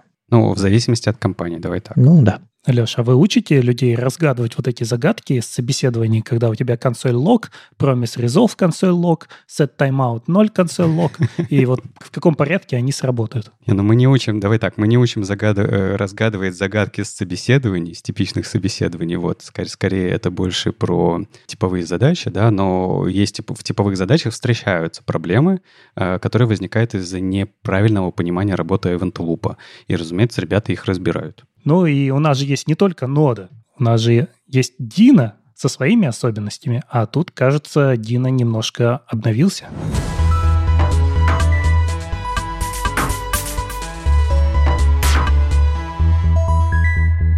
Да, слушай, я тут, знаешь, это э, в каких-то прошлых выпусках ругался, зачем нам этот Дина вообще, не, не, не пойми что. А с тех пор такой думаю, блин, ну, он же существует, надо, наверное, это поразбираться побольше. И знаешь, что смешное? Учитывая, что... А, я смотрел выступление Райана Даля на, а, как конференция называлась, по-моему, Not Congress, вот, и э, он там рассказывал, э, разумеется, как он ноду стартовал, и вот ты сейчас сказал, что нужно не забывать, что нода, JavaScript у нас, у нас синхронная, а он, знаешь, что говорит на своем выступлении? Я ноду задумывал асинхронной. Конечно, она немножко получилась синхронной. Такой, типа, я такой думаю, ну, ладно, ну, бывает, что делать. Вот. А, Еще смешного из меты, сейчас по смешному пройдемся, потом перейдем к Дину. Вот то, что его выступление сопровождалось темой очень такой звонкой, это Дина 2, то есть это прям такой, знаешь, headline доклад, все, наконец-то мы сегодня узнаем, что такое Dino 2. Он такой приходит с совершенно другим докладом и говорит, слушайте, ребят, ну, конференции должны быть успешными, поэтому доклад назывался так, но сегодня мы поговорим совсем о другом. Окей, ладно. О другом, так о другом. А половина в зала не встала, не вышла? Нет? Ну, зал уже не показывали на видео, поэтому, возможно, он вообще читал не знаю, одному себе. Неважно. А что рассказал Райан? А, на самом деле он, конечно же, сказал, что там с Dino 2. Он сказал, что работа идет. А, уже летом покажем а, что-то. Ждите там следующих, видимо, его выступлений на других конференциях. Вот. А сейчас он рассказал про Dino 1.33 и вообще их вещи, которые, с которыми они хотят поработать, которые мы увидим в том числе вот в будущих релизах. Ну, наверное, самое громкое, то, что обсуждалось в интернете на этой неделе, это Dino KV. Это встроенная база данных а, прямо в Dino. Это K-Value Storage, то есть, ну, типа Redis. И вам ничего не нужно для того, чтобы он работал. Особенно если вы используете Deno Deploy, да, это, по-моему, их система э, развертывания кода уже где-то в production, ну, или, я не знаю, использует это кто-то как production или это как полу production, я не разобрался. Нападающий, полунападающий. Полу production это как? Ну, типа посмотреть вживую, но не, не по-настоящему. Staging? Да, stage. Возвращаемся к Deno KV. А, это э, встроенная база данных, и в отличие от ноды, у ноды нет встроенной базы данных. А, это такое еще одно, наверное, преимущество. Ну, может, кто-то будет воспринимать это как недостаток, но мне кажется, это для а, разработки хоро хорошее решение, вы можете быстро все потестить. Единственное, их, э, ну, это не тот API, который вы легко замените там на Redis или еще что-то, но, тем не менее, вот, короче, есть встроенная в Dino база данных. Один они ж были хороши тем, что они такие, давайте мы внедрять браузерные API, а, которых там в ноде не было. А что они, не знаю, не внедрили просто local storage, зачем этот KV?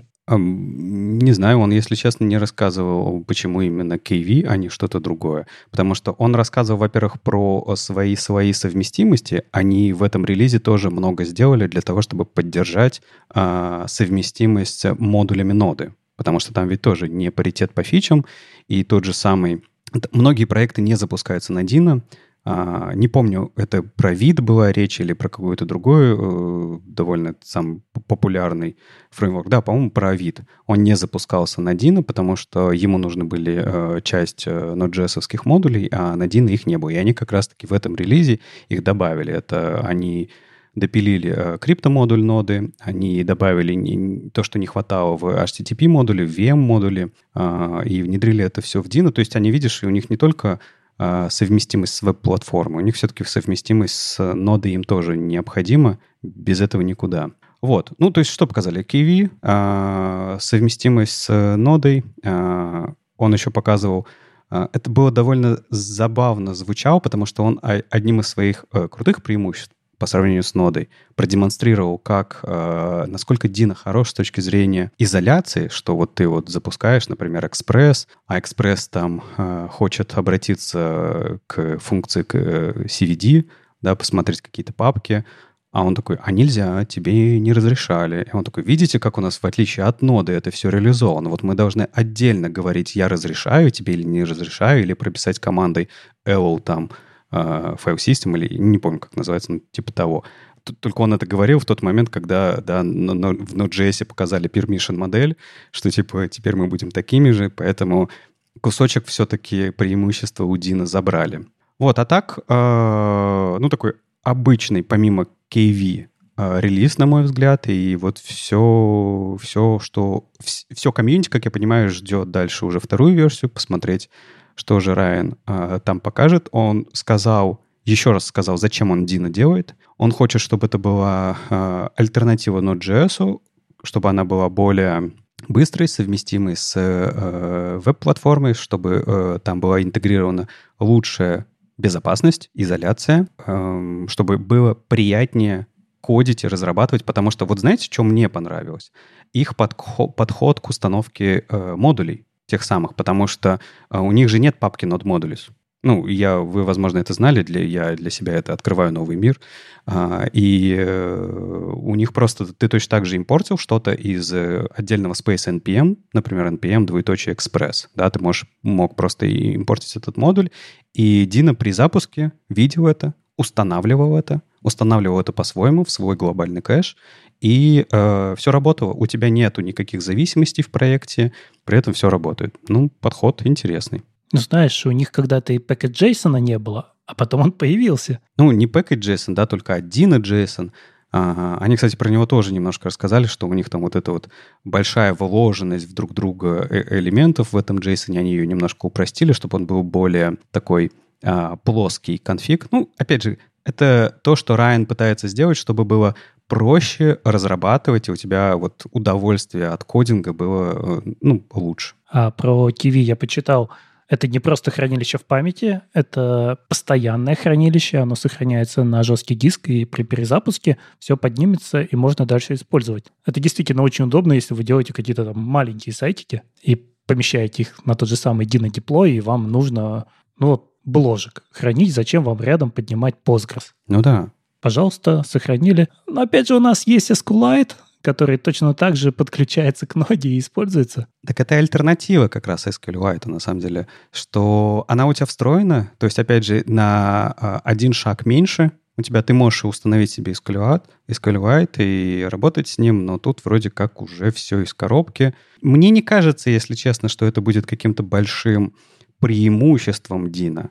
Но вот Дина что-то вот пытается из себя изобразить, чтобы а, отличаться от Node.js. Но зато мы никогда не сможем обвинять Райана, что у него них синдром, ну тот самый Not Invented Here. Потому что как автор ноды, он имеет полное право сделать еще одно решение и сказать, что оно лучше, а не просто мне захотелось, поэтому я снова сделал то, что и так уже было. Откроет свой лунопарк, как тот Бендер. А, мы тут говорили про один и деплой, а, и было, непонятно, это типа для стейджинга решений и так далее. Это вообще, на самом деле, суть по всему, а, отдельный продукт, коммерческий для хостинга. То есть, э, чтобы вы могли свои приложения туда публиковать. И это тот самый, э, видимо, э, вариант вот прям коробочный какой-то. Они же еще продвигают свой фреймворк Fresh, который с SSR, где они вот много рассказывают, чем хороший SSR, это все упаковывается как раз туда, на Dino Deploy, и вот к нему еще и база данных появилась. Слушай, ну вот такое ощущение, что вот в этом месте они как раз конкурируют с тем самым Верселем, потому что вот прям один в один по фичам. Только у тебя все на базе Дина. Ну, то есть это пока еще, я думаю, что, что, что Dino Deploy, что вот этот вот Versal Ship новый их, это пока еще не AWS, и вряд ли скоро им станет, но они на что-то претендуют. А, и Versal уже давно этим занимается, Dino сравнительно недавно.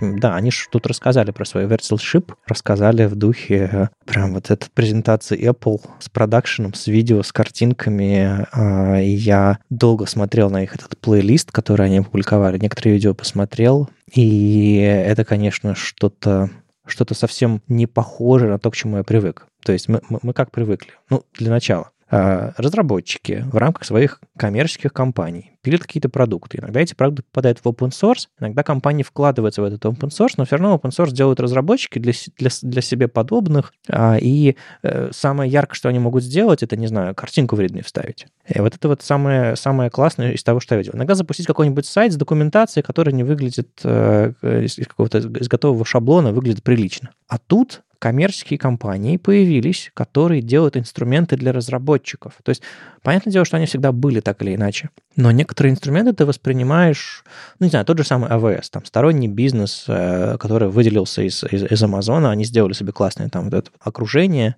систему целую, э, они начали продавать наружу. Облака, вот это вот все. Но когда ты видишь прям инструмент, open source, с какими-то там коммерческими вкраплениями, но тем не менее, который марки- маркетится вот прям реально как запуск айфона, ну, может быть, не так сильно. Это вызывает у меня по-прежнему какие-то неловкие, некомфортные чувства. Ты думаешь, а зачем вам такой классный свет? Зачем вы так красиво стоите на камеру, рассказываете про какие-то фичи, которые, ну, не знаю, я бы мог в ритме прочитать. И я может быть, я не целевая аудитория? Ребят, какое у вас отношение к этому, вот этому Versal шипу и всему, чему они, а, всему, что они анонсировали вот недавно? Подожди, Вадим, ну, а, сейчас перейдем к теме. А ты не думаешь, тебе просто завидно? Ну, типа, слишком хорошо.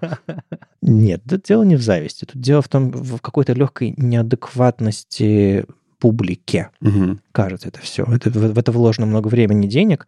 А, это все выглядит немножко неловко местами. И, и еще, в общем, как-то кринжует вот меня, как, как молодежь говорит. Так а может это просто взросление того же самого фронтенда, потому что если мы возьмем мир там какой-нибудь Java, там всегда были конференции, построенные вокруг инструментов, и тоже мощные запуски, и вот тебе компании, тот же самый JetBrains у тебя есть, который тоже презентует свои инструменты для разработчиков. Все это было очень масштабно, просто это был параллельный для нас мир. А тут ребята начали с нуля и начали красиво. Но мне кажется, Java уже окаменела, я, конечно, многого не знаю, но у меня есть чувство, что Java повзрослела настолько, что это уже окаменелость. То есть там уже абсолютно enterprise, и там уже ничего там живого, и почитай, почитай в ритме особо нет. А модель просто другая у Java всегда была. Это всегда было, не знаю, технология, принадлежащая конкретной компании, а, и ты платил денег, и, там права, еще что-то такое. А, open, а фронтенд, он всегда был ничей, и до сих пор остается ничей. Вот эта вот лицензия на веб-технологии, она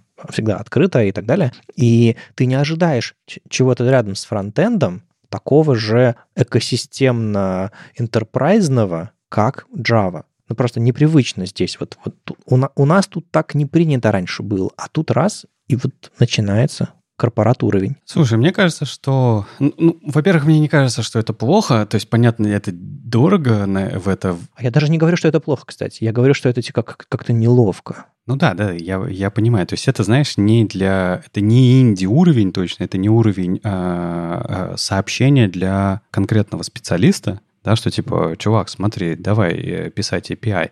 Мне кажется, это все-таки и конференции, вообще весь Vercel продукт, он направлен а, на компании, ну, на менеджмент, на тех-менеджмент и так далее, так далее. Посмотри, кто, что написано у Верселя, в принципе, кто доверяет, а, и пользуется им. Типа Trusted by the Best Frontend Teams, Adobe, а, не знаю, eBay, Zapier, Washington Post, Tailwind CSS, Under Armour. То есть это а, большие корпорации. Ну, э, я, я, я всегда очень смотрю на эти э, батареи, кто нами пользуется, да, и это обычно значит, что разработчик, работавший в этой компании, два раза запустил NPX э, Vercel э, утилиту, и, и типа все, они нами пользуются. Это значит, что создается, создается ощущение, что весь их бизнес построен на нашей инфраструктуре. На самом деле, они сайт документации запустили на Next.js условно, и значит, они нами пользуются. Не, но это же, если мы говорим про Vercel, э, это же платный продукт. У них еще и Enterprise цена есть. То есть это точно не как-то Э, это не продукт для... Вот у меня стойкое ощущение, что это не продукт для обычного фронтенд-разработчика. Угу. Это продукт для команды фронтенд-разработчиков, где какой-то тех-менеджер принял решение, что, ребят, мы вот это будем делать. Вот у меня такое ощущение, что уровень принятия решения использования Vercel или не использования, он немножко в другом месте находится.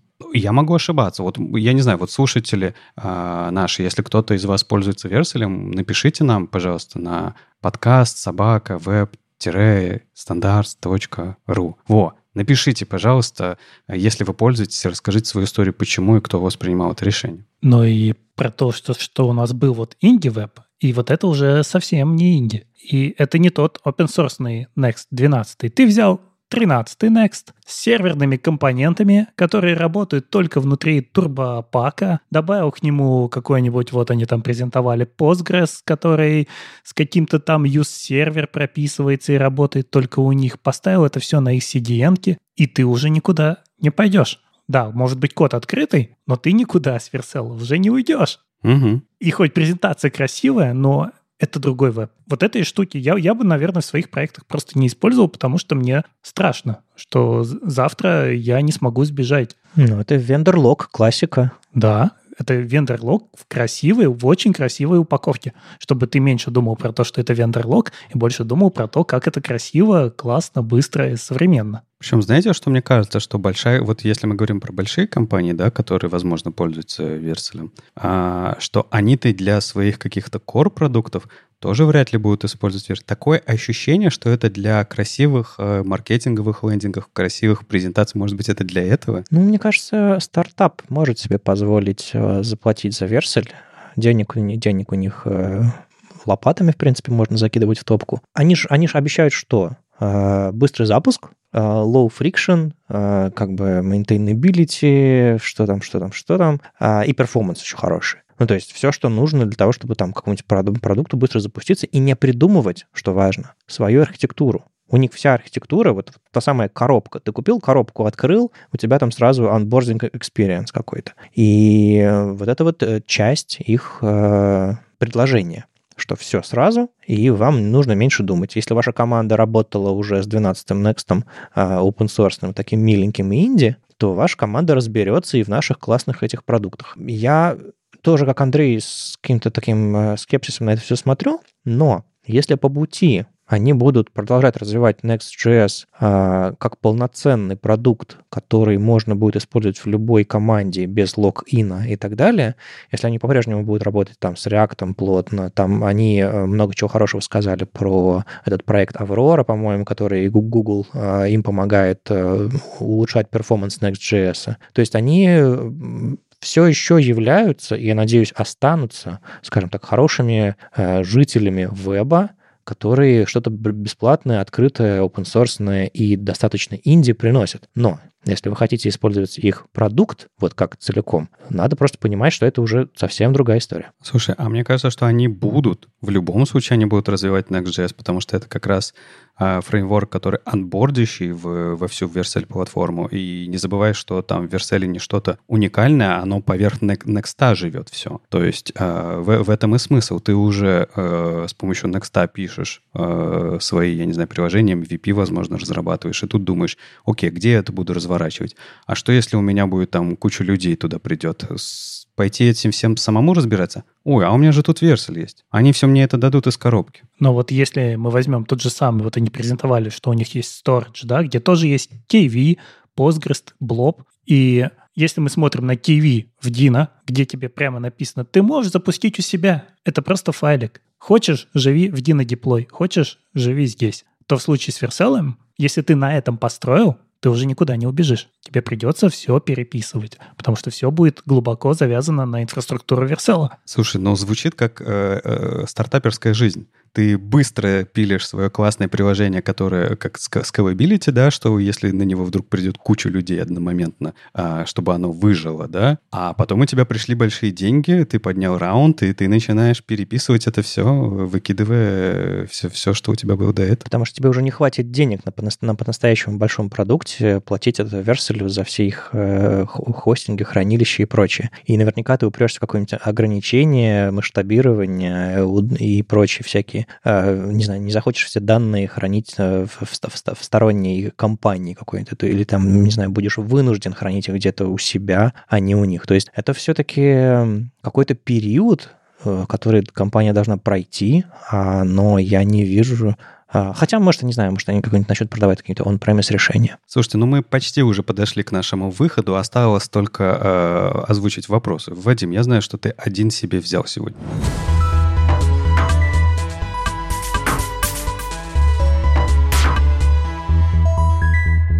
Да, нам иногда пишут пачками, а иногда просто какие-то редкие вопросы залетают. И вот тут э, на нашу почту подкаст webstandards.ru с дефисом пришло письмо от Дмитрия. А Дмитрий много чего там порассуждал про чат и все, все остальное. То, что мы в прошлом выпуске а, говорили. Кстати, не очень много было реакций на нашу эту дискуссию. Видимо, мы всех запутали и, и переусложнили. Неважно.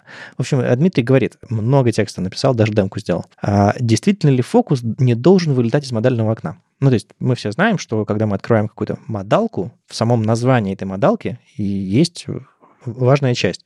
Она модальна, она не позволяет вам взаимодействовать с чем-то другим. И хорошие модалки должны... Что значит хорошие? Все модалки должны э, у себя внутри контейнить фокус. То есть если вы нажимаете тап, тап, тап, тап, тап, тап, тап, вы должны не уходить из этой модалки в страницу, которая лежит под ней. Это суть модалки. И элемент диалог, например, в общем-то, так и работает. Так вот, э, Дмитрий говорит, продолжает. Если фокус зациклен только в модельном окне, незрячий только с клавиатуры не сможет выйти в навигацию браузера в ту же адресную строку.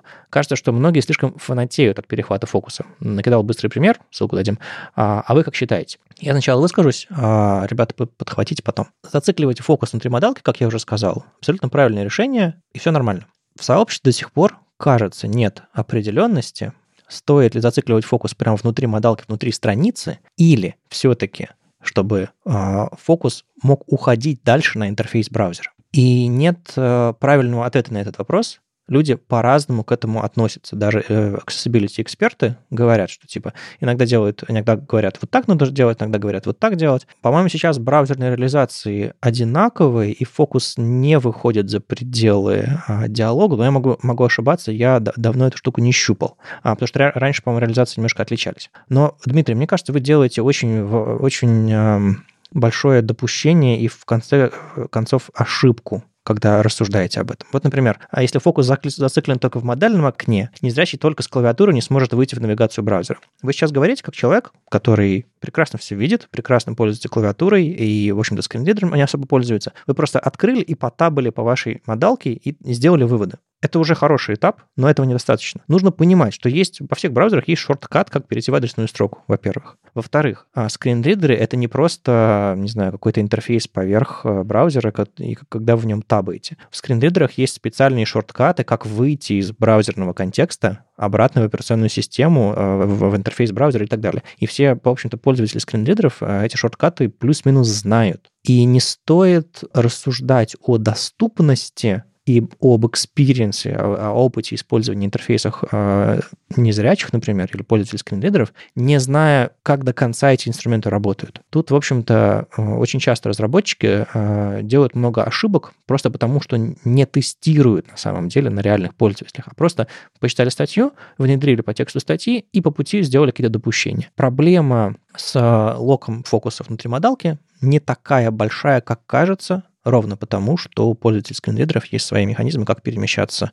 а, между браузером и его интерфейсом, между операционной системой и так далее, и так далее. Но вопрос все еще открыт, и правильного ответа на него нет. Вот, такой, вот так вот мы вам не помогли. Слушай, а почему он все еще открыт, это сам вопрос? То есть почему, в чем сейчас главный затык у сообщества договориться в этом месте? В том, что есть разные мнения. Некоторым пользователям удобно так, некоторым пользователям удобно иначе. То есть, условно, если ты, ты находишься в модалке, эта модалка настоящая, зачем тебе из нее выходить? Ну, то есть ты идешь по модалке, ты хочешь попасть на кнопку закрытия окна, ты такой tab-tab-tab-tab-tab, а у тебя кнопка назад в браузере. Зачем? Угу. А некоторые думают, что вот, типа вот discoverability или там, не знаю, ты, скажем так, можешь потеряться в этой модалке и, ну, то есть разные есть мнения, потому что люди разные, потому что скринридеры разные, потому что эксперты разные. И все, что связано с человеком, всегда будет особое мнение. Людям, люди разные, всем удобно по-разному. Так что тут нужно думать про конкретный интерфейс. А, на мой взгляд, если пользователь может найти кнопку закрытия модалки, он не потеряется, он не испугается. А если он попадет на кнопку закрытия, закроет ее вернется в обычный контекст и уже сможет нормально взаимодействовать со всей остальной страницей, а потом и с браузером, это будет правильно. Это настоящая модалка, как она будет работать в операционной системе. Но, повторюсь, это одно из мнений. А, а Escape, он же, э, это же все еще хороший паттерн. Дмитрий говорит и про Escape, про кнопки закрытия и так далее. Да, модалки должны закрываться по Escape, модалки должны э, иметь доступные кнопки закрытия окна, которые должны срабатывать э, при фокусировке и по подсказывать, что окно можно закрыть.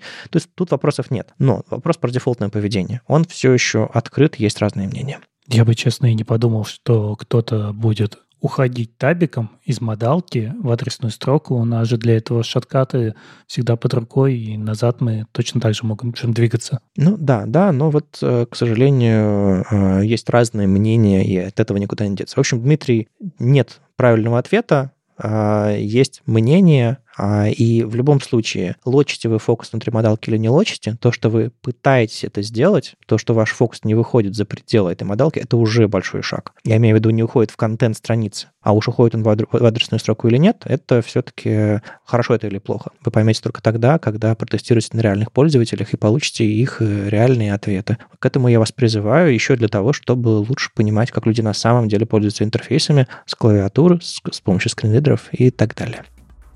С вами был 368 выпуск подкаста «Веб-стандарты» и его постоянный ведущий. Мифический фуллстек Андрей Мельхов. Не только менеджер Алексей Симоненко. И сам по себе Вадим Агеев. Слушайте нас в любом приложении для подкастов или на ваших любимых платформах. Не забывайте ставить оценки и писать отзывы. Это помогает нам продолжать. Ждем ваших вопросов на подкаст собака веб standards.ru. Мы обязательно ответим на самые интересные. Услышимся на следующей неделе. Пока. Пока. Пока.